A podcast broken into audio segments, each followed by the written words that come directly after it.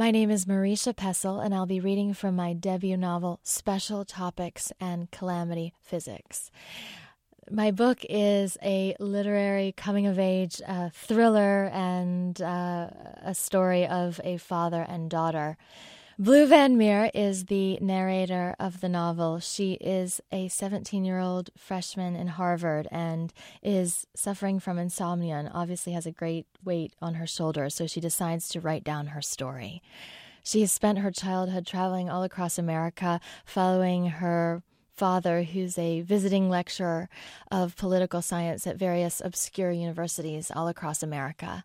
And finally, for her senior year of high school, they moved to a small mountain town in North Carolina. And it's there that she's befriended by a mysterious group of high school students called the Blue Bloods. And as she's taken into their clan, a series of strange events begin to happen around her, and she resolves to play sleuth. Here, Blue reflects on her dashing, peripatetic professor father. Dad picked up women the way certain wool pants can't help but pick up lint. For years I had a nickname for them, though I feel a little guilty using it now. June bugs. See Fig Eater Beetle, Ordinary Insects, Volume 24. There was Mona Latrovsky, the actress from Chicago, with wide set eyes and dark hair on her arms, who liked to shout, Gareth, you're a fool, with her back to him. Dad's cue to run over to her, turn her around, and see the look of bitter longing on her face. Only Dad never turned her around to see the bitter longing. Instead, he stared at her back as if it was an abstract painting. Then he went into the kitchen for a glass of bourbon. There was Connie Madison Parker, whose perfume hung in the air like a battered pinata. There was Zula Pierce of Eau Couche, New Mexico, a black woman who was taller than he was. So whenever Dad kissed her, she had to bend down, as if peeking through a peephole to see who was ringing her bell. She started out calling me Blue Honey, which, like her relationship with Dad, slowly began to erode, becoming Blue Honey and then Bluoni, ultimately ending with Baloney.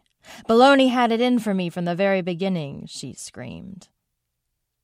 Dad's romances could last anywhere between a platypus egg incubation, 19 to 21 days, and a squirrel pregnancy, 24 to 45 days.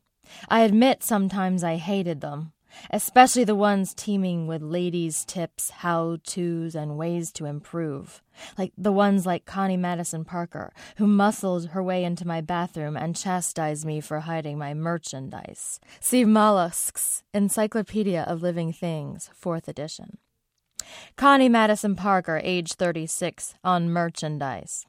You got to put your goods on display, babe. Otherwise, not only will the boys ignore you, and trust me on this, my sister's flat as you. We're talking the Great Plains of East Texas. No landmarks. One day you'll look down and have no wares at all. What'll you do then? Sometimes June bugs weren't too terrible. Some of the sweeter, more docile ones, like poor droopy eyed Tally Meyerson, I actually felt sorry for, because even though Dad made no attempt to hide the fact they were as temporary as Scotch tape, most were blind to his indifference. See Basset Hound, Dictionary of Dogs, Volume 1. Perhaps the June bug understood Dad had felt that way about all the others, but armed with three decades worth of Ladies' Home Journal editorials and expertise in such publications as Getting Him to the Altar and The Chill Factor How Not to Give a Damn and Leave Him Wanting More as well as her own personal history of soured relationships. Most of them believed, with the sort of unyielding insistence associated with religious fanatics, that when under the spell of her burnt sugar aura, Dad wouldn't feel that way about her. Within a few fun filled dates, Dad would learn how intoxicating she was in the kitchen, what an old sport she was in the bedroom, how enjoyable during carpools and so it always came as a complete surprise when Dad turned out the lights, swatted her ruthlessly off his screen, and subsequently drenched his entire porch in raid pest control. Dad and I were like the trade winds blowing through town, bringing dry weather wherever we went. Sometimes the June bugs tried to stop us, foolishly believing they could reroute a global wind and permanently impact the world's weather system. Two days before we were scheduled to move to Harpsburg, Connecticut, Jessie Rose Rubeman of Newton, Texas, heiress to the Rubeman carpeting franchise, announced to Dad she was pregnant with his child. She tearfully demanded she move with us to Harpsburg, or Dad would have to pay a one time initiation fee of a $100,000 with an ongoing direct debit of 10,000 per month for the next 18 years. Dad didn't panic. When it came to such matters, he prided himself with having the air of a maitre d' in a restaurant with an exorbitant wine list, pre ordered souffle, and a roving cheese cart. He calmly asked for confirmation with blood. As it turned out, Jessie wasn't pregnant. She had an exotic strain of stomach flu, which she'd eagerly confused with morning sickness. While we prepared for Harpsburg, now a week behind schedule, Jessie performed sad, sobbing monologues into our answering machine. The day we left, Dad found an envelope on the porch in front of the front door. He tried to hide it from me. Our last utilities bill, he said, because he'd rather die than show me the hormonal ravings of a madwoman which he himself had inspired. Six hours later, however, somewhere in Missouri, I stole the letter from the glove compartment when he stopped at a gas station to buy Tums. Dad found love letters from a June bug as monumental as an extraction of aluminum, but for me, it was like coming across a vein of gold in quartz. Nowhere in the world was a nugget of emotion more absolute. I still have my collection, which tallies 17. I include below an excerpt from Jessie's four page Ode to Gareth. You mean the very world to me, and I'd go to the ends of the earth for you if you asked me. You didn't ask me, though, and I will accept that as a friend. I will miss you. I'm sorry about that baby thing. I hope we keep in touch and that you will consider me a good friend in the future who you can rely on in thickness and thin. In lieu of yesterday's phone call, I am sorry I called you a pig. Gareth, all I ask is to remember me not as I have been over the past couple days, but as that happy woman you met in the parking lot of Kmart. Peace be to you forevermore. Most of the time, though, despite the occasional buzzing sounds reverberating through a quiet evening, it was always Dad and me. Mm, the way it was always George and Martha, Butch and Sundance, Fred and Ginger, Mary and Percy Bysshe. On your average Friday night in Roman, New Jersey, you wouldn't find me in the darkened corner of the parking lot of Sunset Cinemas with the tanned sporto with shiny legs, puffing on American spirits, waiting for the spoiled pretender in his father's car, so we could speed down Atlantic Avenue, scale the chain link fence surrounding long out of business African safari mini golf, and drink lukewarm Budweiser on the tatty astroturf of Hole 10. Nor would you find me in the back of Burger King holding sweaty hands with the kid whose mouthful of braces made him look simian, or at a sleepover with the goody two shoes, whose uptight parents, Ted and Sue, wished to prevent her ascent into adulthood as if it were the mumps, and certainly not with the cools or the trendies. You'd find me with Dad.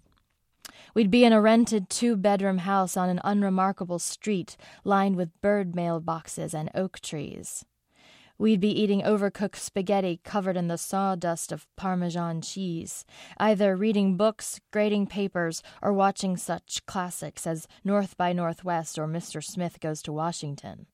After which, when I was finished with the dishes, and only if he'd sunk into a bourbon mood, Dad could be entreated to perform his impression of Marlon Brando as Vito Corleone. Sometimes, if he was feeling especially inspired, he'd even stick a piece of paper towel into his gums to recreate Vito's mature bull- bulldog look. Dad always pretended I was Michael. Barzini will move against you first. He'll set up a meeting with someone you absolutely trust, guaranteeing your safety. And at that meeting, you'll be assassinated. It's an old habit. I've spent my entire life trying not to be careless. Dad said careless regretfully and stared at his shoes. Women and children can be careless, but not men. Now listen. Dad raised his eyebrows and stared at me. The second excerpt that I shall be reading occurs later in the novel when Blue has an encounter with uh, one of these spurned June bugs, which she detailed in the previous passage. A week or two later, on a Tuesday evening, I was sprawled across my bed, trudging through the battlefields of Henry V for AP English, when I heard a car. Immediately I went to the window and peering through the curtains, watched a white sedan slink down the driveway like a punished animal, coming to a timid halt by the front door. Dad wasn't home. He'd left for an hour before to go have dinner at Tijuana, a Mexican restaurant, with Professor Arnie Sanderson, who taught Intro to Drama and History of the World Theater. A sad young man, Dad said, with funny little moles all over his face like enduring chicken pox. Dad said he wouldn't be home until eleven o'clock. The headlights switched off. The engine died like with a bloated belch. After a moment of stillness, the driver's door opened and a pillar like white leg fell out of the car, then another. This entrance of hers, at first glance, seemed to be an attempt to act out some red carpet fantasy. Yet when the woman came into full view, I realized it was nothing but the sheer challenge of maneuvering in what she wore a tight white jacket, doing its best to bind her waist, a white skirt like plastic wrap around a bouquet of stocky flowers, white stockings, exceedingly high white heels. She was a giant cookie dipped in icing. The woman closed the door and, somewhat hilariously, set about trying to lock the doors, having a hard time finding the keyhole in the dark, then the correct key. Adjusting her skirt, a movement akin to twisting a pillowcase around a pillow, she turned and tried not to make a sound as she boosted herself up onto our por- porch, her swollen hair a citrus yellow color shuddering over her head like a loose lampshade. She didn't ring the bell, but stood for a moment at the door, an index finger in her front teeth. The actor about to enter, suddenly uncertain of his first line. She shaded her eyes, bent to the left, and looked in the window of our dining room. I knew who she was, of course. There'd been a series of anonymous phone calls just prior to our departure for Paris. My hello was met with silence, then the hiccup of hanging up and another less than a week ago. Swarms of June bugs before her had shown up like this, out of the blue, in as many moods, conditions, and colors as a box of Crayola crayons. Broken hearted, burnt umber, seriously piss cerulean, etc. They all had to see Dad again, wanted to pin him down, corner, cajole, in Zula Pierce's case, maim him, make a final appeal. They approached this doom confrontation with the weightiness of appearing in federal court, tucking their hair behind their ears, sporting no nonsense suits, pumps, perfume, and conservative brass earrings. Junebug Jenna Parks even toted in an unwieldy leather briefcase for her final showdown, which she primly rested on her knees, opened with the cliched bite of all briefcase openings, and, not wasting any time, returned to Dad a bar napkin on which he'd written in happier days, a woman's face with nature's own hand painted, hast thou, the master mistress of my passion. They always made sure to add sexy punctuation to this expert appearance crimson mouth, complex lingerie under a faintly transparent blouse, to tempt Dad, hint at what he was missing. If he was home, he ushered them into the den in the manner of a cardiologist about to deliver bad news to a heart patient. Before closing the door, however, he'd ask me, Dad, the all knowing doctor, me, the flighty nurse, to prepare a tray of Earl Grey tea. Cream and sugar, he'd say with a wink, a suggestion that made an unlikely smile sprout on the June bug's bleak face. After I put out on the kettle, I'd return to the closed door in order to eavesdrop on her deposition. No, she couldn't eat, couldn't sleep, couldn't touch or even look at another man. Not even Pierce Brosnan, and I used to think he was wonderful, Connie Madison Parker confessed. Dad would speak, something muffled, inaudible, and then the door would open and the June bug emerge from the courtroom. Her blouse was untucked, her hair full of static, and, in the most disastrous part of this metamorphosis, her face, before so meticulously made up, now a Rorschach test.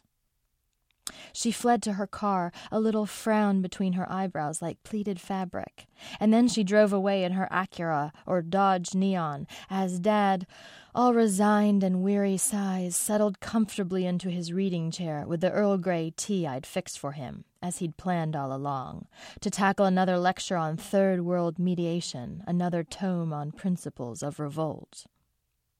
It was always a tiny detail that made me feel guilty the dirty grosgrain bow barely hanging on to the front of Lorraine Connolly's left high heel, or Willa Johnson's ruby triangle of polyester blazer. Caught in the car door, it flapped in terror as she sped down the driveway, not bothering to check for oncoming traffic before making the left onto Sandpiper Circle. Not that I hoped Dad would permanently keep one. It was an irksome thought watching on the waterfront with a woman who smelled like apricot potpourri from a restaurant bathroom. Dad and I rewinding our favorite scene, the glove scene, ten, sometimes twelve times, as the June bug crossed and uncrossed her legs in huffy annoyance or listening to Dad explain his latest lecture concepts transformationism, Starbucksization to a woman who did forceful newscaster uh huh, uh huh, even when she didn't understand a word. Still, I couldn't help but feel ashamed when they cried and empathy I wasn't entirely sure they deserved. Apart from a few flat questions about boys or my mother, none of them ever talked to me, eyeing me as if I were a few grams of plutonium, unsure if I was radioactive or benign. Obviously, it wasn't fantastic what Dad was doing, making perfectly realistic women act like, well, as if they were determined to resurrect old storylines of guiding light. But I did wonder if it was entirely his fault. Dad never lied about the fact he'd already logged his one great love.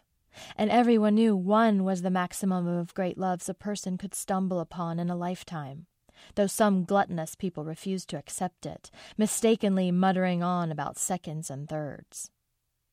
Everyone was quick to hate the heartbreaker, the Casanova, the libertine, completely overlooking the fact that some libertines were completely candid about what they wanted excitement between lectures.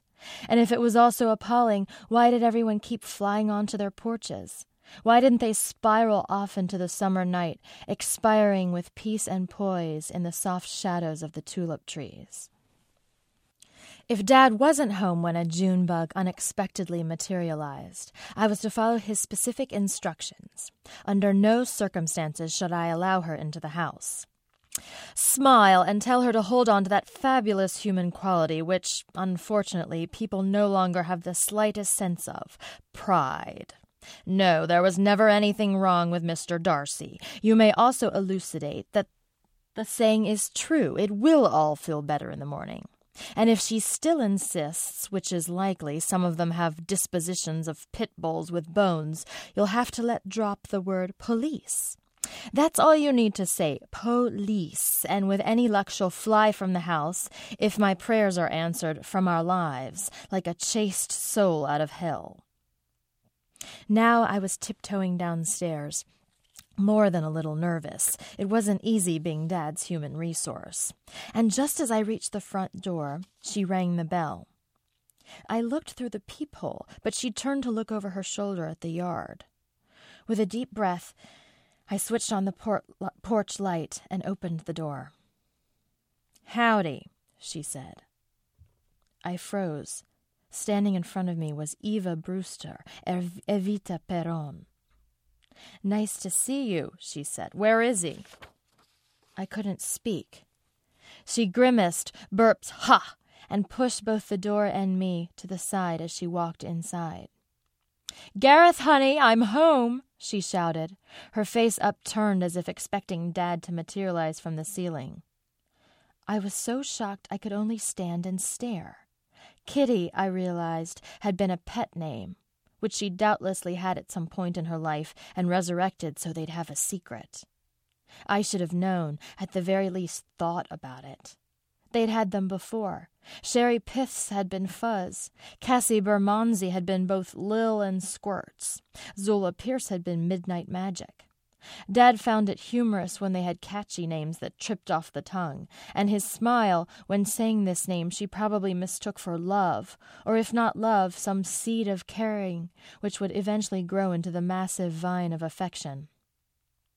It might be a nickname her father gave her when she was six, or her secret Hollywood name, the name she should have been called, the one that would have been her passport to the Paramount lot.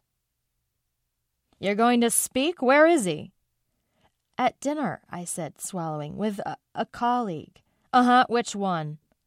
Professor Arnie Sanderson? Right, sure. She made another sulky noise, crossed her arms so her jacket winced, and continued down the hall to the library. Dimly, I followed. She sauntered over to Dad's legal pads neatly stacked on the wooden table by the bookshelves. She grabbed one, ruffling the pages. Miss Brewster? Eva. Eva. I took a few steps closer. She was approximately six inches taller than me and sturdy as a silo. Uh, I'm sorry, I don't know if you should be here. I have homework. She threw her head back and laughed. See Shark Death Cry, Birds and Beasts, Bard, 1973, page 244. Oh, come on, she said, looking at me, flinging the legal pad to the floor. One of these days you're going to have to lighten up. Though with him, yeah, I got you. It's a tall order. I'm sure I'm not the only one he keeps in a constant state of terror. She moved past me out of the library, down the hall toward the kitchen, affecting the air of a real estate agent inspecting the wallpaper, rugs, door jambs, and ventilation in order to determine a price the market could bear. I understood now. She was drunk. But she was a concealed drunk. She'd vigorously zipped up most of the drunkenness so it was scarcely visible, only in her eyes, which weren't red but swollen, and a little bit sluggish when they blinked. Also in her walk, which was slow and forced, as if she had to organize every step, or she'd topple like a for sale sign. Every now and then, too, a word jammed in her mouth and began to slide back into her throat until she said something else and it coughed out. Just taking a teensy weensy look around, she muttered, trailing her chubby manicured hand along the kitchen counter. She pressed play on the answering machine. You have no new messages, and squinted at Junebug Dorothea Dreiser's ugly cross stitch quotations hanging in rows along the wall by the telephone. Love thy neighbor, to thine own self be true. You knew about me, didn't you? she asked. I nodded. Because he was weird that way, all the secrets and lies. Remove one from the ceiling and the whole thing collapses on top of you, nearly kills you. He lies about everything, even nice to see you and take care. She tilted her head, thinking. Any idea how you get to be a man like that? I mean, what happened to him? Did his mother drop him on his head? Was he the nerd who wore an ugly brace on his leg and everyone beat him to a pulp at lunchtime? She was opening the door leading down to Dad's study. If you could shed some light on that, it'd be great, because I, for one, am pretty confounded. Miss Brewster keeps me awake at night. She was clunking down the stairs. Uh, I think my dad would prefer that you wait up here. She ignored me, walking the rest of the way down. I heard her fumble with the switch to the overhead lights, then yank the chain of Dad's green desk lamp. I hurried after her. When I entered the study, she was, as I both expected and feared, inspecting the six butterfly and moth cases. Her nose was almost touching the glass of the third case from the window, and a small cloud had formed over the female Euchloron megaera, the verdant sphinx moth. It wasn't her fault she was drawn to them. They were the most riveting things in the room. Not that Lepidoptera displayed in Riker cases was an unusual thing. Let's Make a Deal Lupine told Dad and me they were a dime a dozen at estate sales and could be purchased on the street in New York City for forty big ones. But many of these specimens were exotics, rarely seen outside of a textbook. Apart from the three Cassius blues, which looked quite dreary in comparison to the Paris peacock just next to them, three wan orphans standing beside Rita Hayworth, My mother had purchased the others from butterfly farms in South America, Africa, and Asia. All of them supposedly humane, allowing the insects a full life and natural death before collection. You should have heard her on the phone, drilling them about the living conditions, Dad said. You'd have thought we were adopting a child. The Cairns birdwing 4.8 inches, the Madagascan sunset moth, 3.4 inches, were so luminescent they looked as if they weren't real, but crafted by Nicholas and Alexandra's legendary toy maker, Sasha Lurin Kuznetsov. With the most dazzling f- materials at his fingertips velvet, silks, furs he could craft chinchilla teddy bears, 24 carat doll houses in his sleep. See Imperial Indulgence, Lipnikov, 1965. What is this stuff? asked Eva, moving to examine the fourth box jutting out her chin. Just some bugs. I was standing right behind her. Gray lint balls pimpled the sides of her white wool jacket. A strand of her sulphur orange hair swerved into a question mark on her left shoulder. If it if we'd been in a film noir, it would have been the moment I jammed a pistol into her back through the pocket of my trench coat and said, through teeth, Make a funny move and I'll blow you from here to next Tuesday. I don't like this kind of thing, she said. Gives me the creeps. How'd you meet my dad? I asked as cheerfully as I could. She turned around, narrowing her eyes. They really were an incredible color the softest blue violet in all the world. So pure, it actually seemed cruel to make it witness this scene. He didn't tell you? she asked suspiciously. I nodded. I think he did, I just can't remember. She stepped away from the cases and bent over Dad's desk to scrutinize his desk calendar, stuck in May 1998, covered with his illegible scrawl. I'm the type of person who stays professional, she said. A lot of the other teachers don't. Some father comes by, tell them he likes their teaching style, and suddenly they're in the throes of some cheap romance. And I tell them over and over you're meeting at lunch hours, you're driving by his house in the middle of the night. You really think it's going to turn into something cute? Then your dad comes along. He wasn't fooling anyone. The average woman, sure, but me, I knew he was a fraud. That's the funny thing. I knew, but I didn't know. You know what I mean? Because he also had such a heart. I've never been one of those romantic types, but suddenly I thought I could save him. Only you can't save a fraud. With her long fingernails painted the pink of kitten noses, she was rifling through Dad's mug of pens. She picked one out, his favorite actually, an 18 carat gold Mont Blanc, a goodbye gift from Amy Pinto, one present from a June bug he'd actually liked. Eva turned it in her fingers, sniffing it like a cigar. She put it in her purse. You can't take that, I said, horrified. If you don't win Hollywood Squares, you still get a consolation prize. I couldn't breathe. Maybe you'd be more comfortable in the living room, I suggested. He'll be home. I looked at my watch, and to my panic, it was only 9.30. In a few minutes. I can make you some tea. I think we have some Whitman's chocolates. Tea, huh? How civilized. Tea, that's something he would say. She threw me a look. You should watch that, you know, because sooner or later we all turn into our parents. Poof. She slumped down into Dad's office chair, pulled open a drawer, and started to page through the legal pads. Won't know what hit interrelationships between domestic and international politics from Greek site, city states to the present day. She frowned. You get any of this crap? I had a good time with the guy, but mostly I thought what he said was a load of dung. Quantitative methods, the role of external powers in peacekeeping processes. Ms. Brewster? Yeah. What are your plans? Making it up as I go along. Where'd you move from anyway? He was always fuzzy about it. Fuzzy about a lot of things. I don't mean to be rude, but I think I might have to call the police. She threw the legal pads back in the drawer, hard, and looked at me. If her eyes had been buses, I'd have been run over. If they'd been guns, I'd have been shot down dead. I found myself wondering, ridiculously, if perhaps she had a gun on her and perhaps she wasn't afraid to use it. You really think that's a good idea? she asked. No, I admitted. She cleared her throat. Poor Mirtha Graiseley, you know, crazy as a dog struck by lightning, but pretty organized when it comes to that admissions office. Poor Mirtha came back to school on Monday, last term. Found her place not as she'd left it, but w- with a couple of moved chairs and messy seat cushions, a liter of eggnog gone. It also looked like someone had lost her cookies in the bathroom. Not pretty. I know it wasn't a professional job because the vandal left her shoes behind. Black, size 9, Dolce and Gabbana.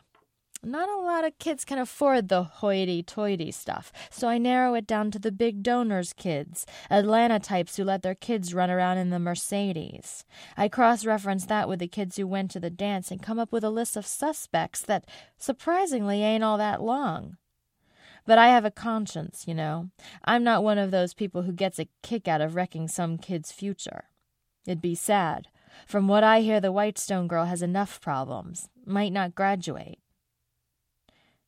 I couldn't speak for a moment. The hum of the house was audible.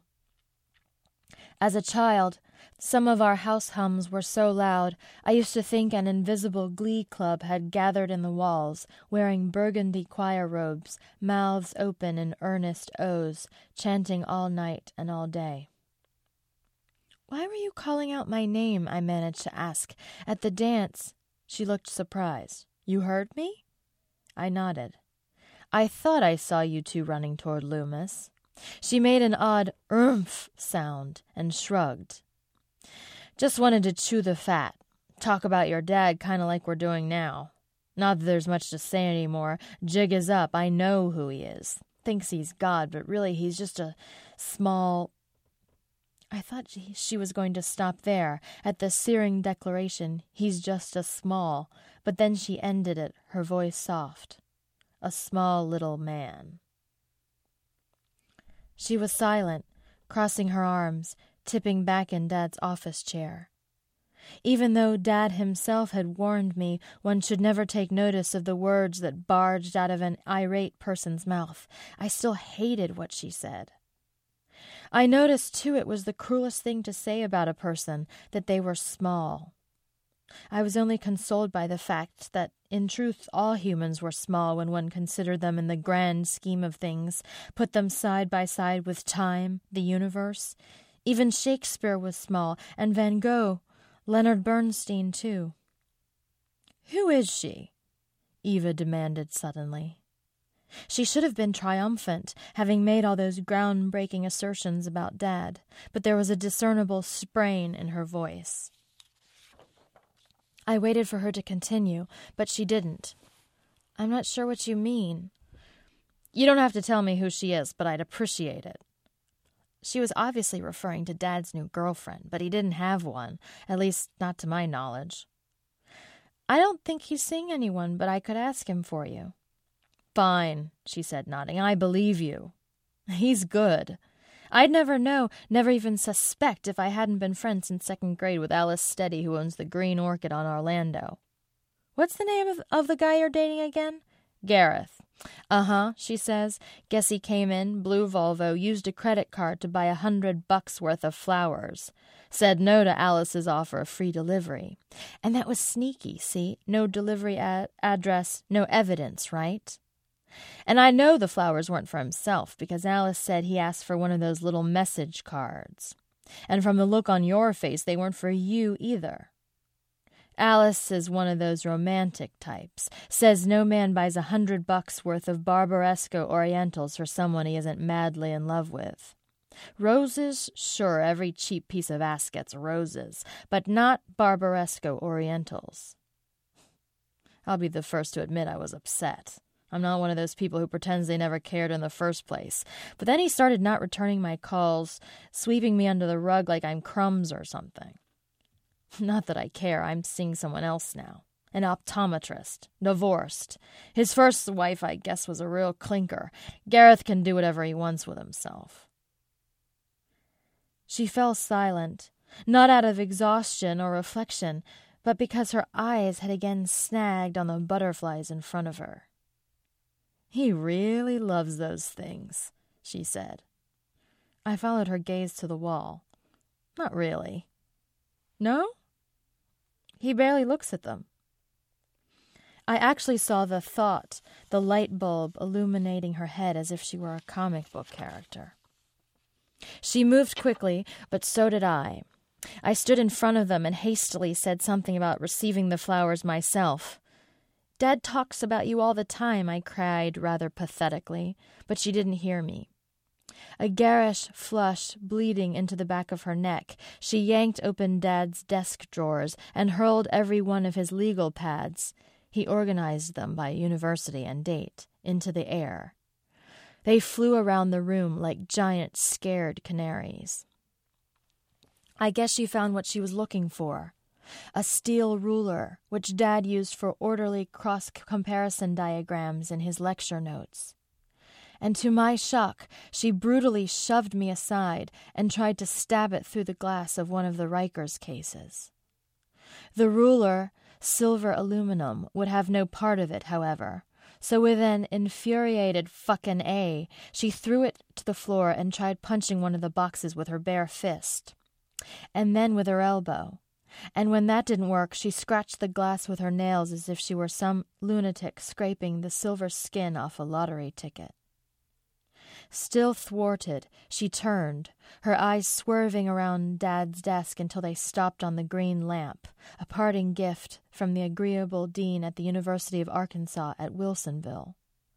She seized it, jerking the cord out of the wall, and raised it over her head. She used the base, solid brass, to shatter the glass of the first case. At this point, I ran at her again, lurching at her shoulders, also shouting, Please! But I was too weak, and I suppose too stunned by it all to be effective. She pushed me again, elbowing me right in the jaw so my neck twisted to the side and I fell down. Glass rained everywhere, all over Dad's desk, the rug, my feet and hands all over her, too. Tiny shards glittered in her hair and stuck to her thick white tights, trembling like beads of water. She couldn't remove the cases from the wall.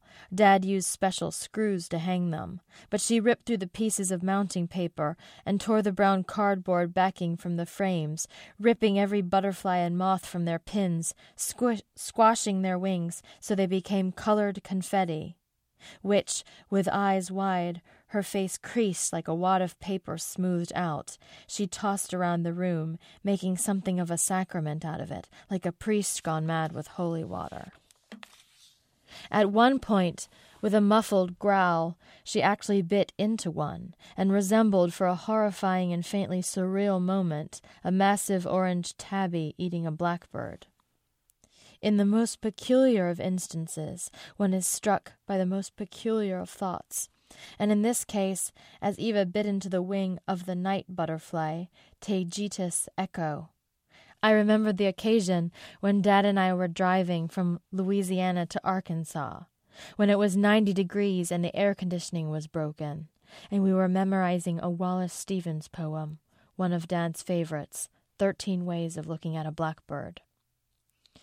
Among twenty snowy mountains, the only thing moving was the eye of the blackbird, Dad explained to the highway.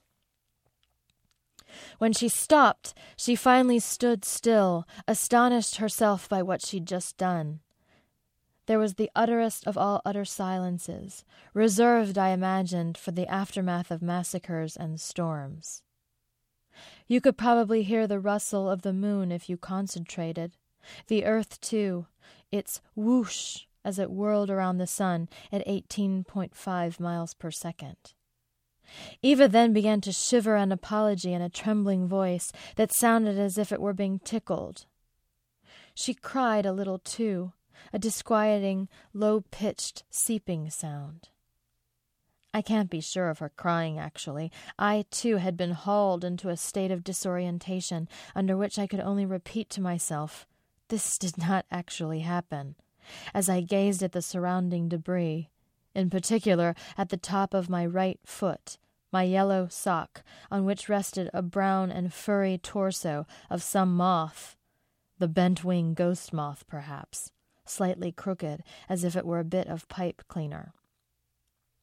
Eva then put the lamp down on Dad's desk, tenderly, the way one handles a baby, and avoiding my eyes, walked past me up the stairs. After a moment, I heard the front door slam and the sputter of her car as she drove away.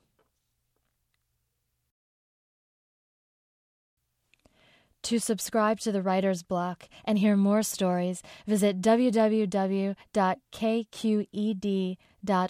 slash writersblock. The Writer's Block is produced by KQED.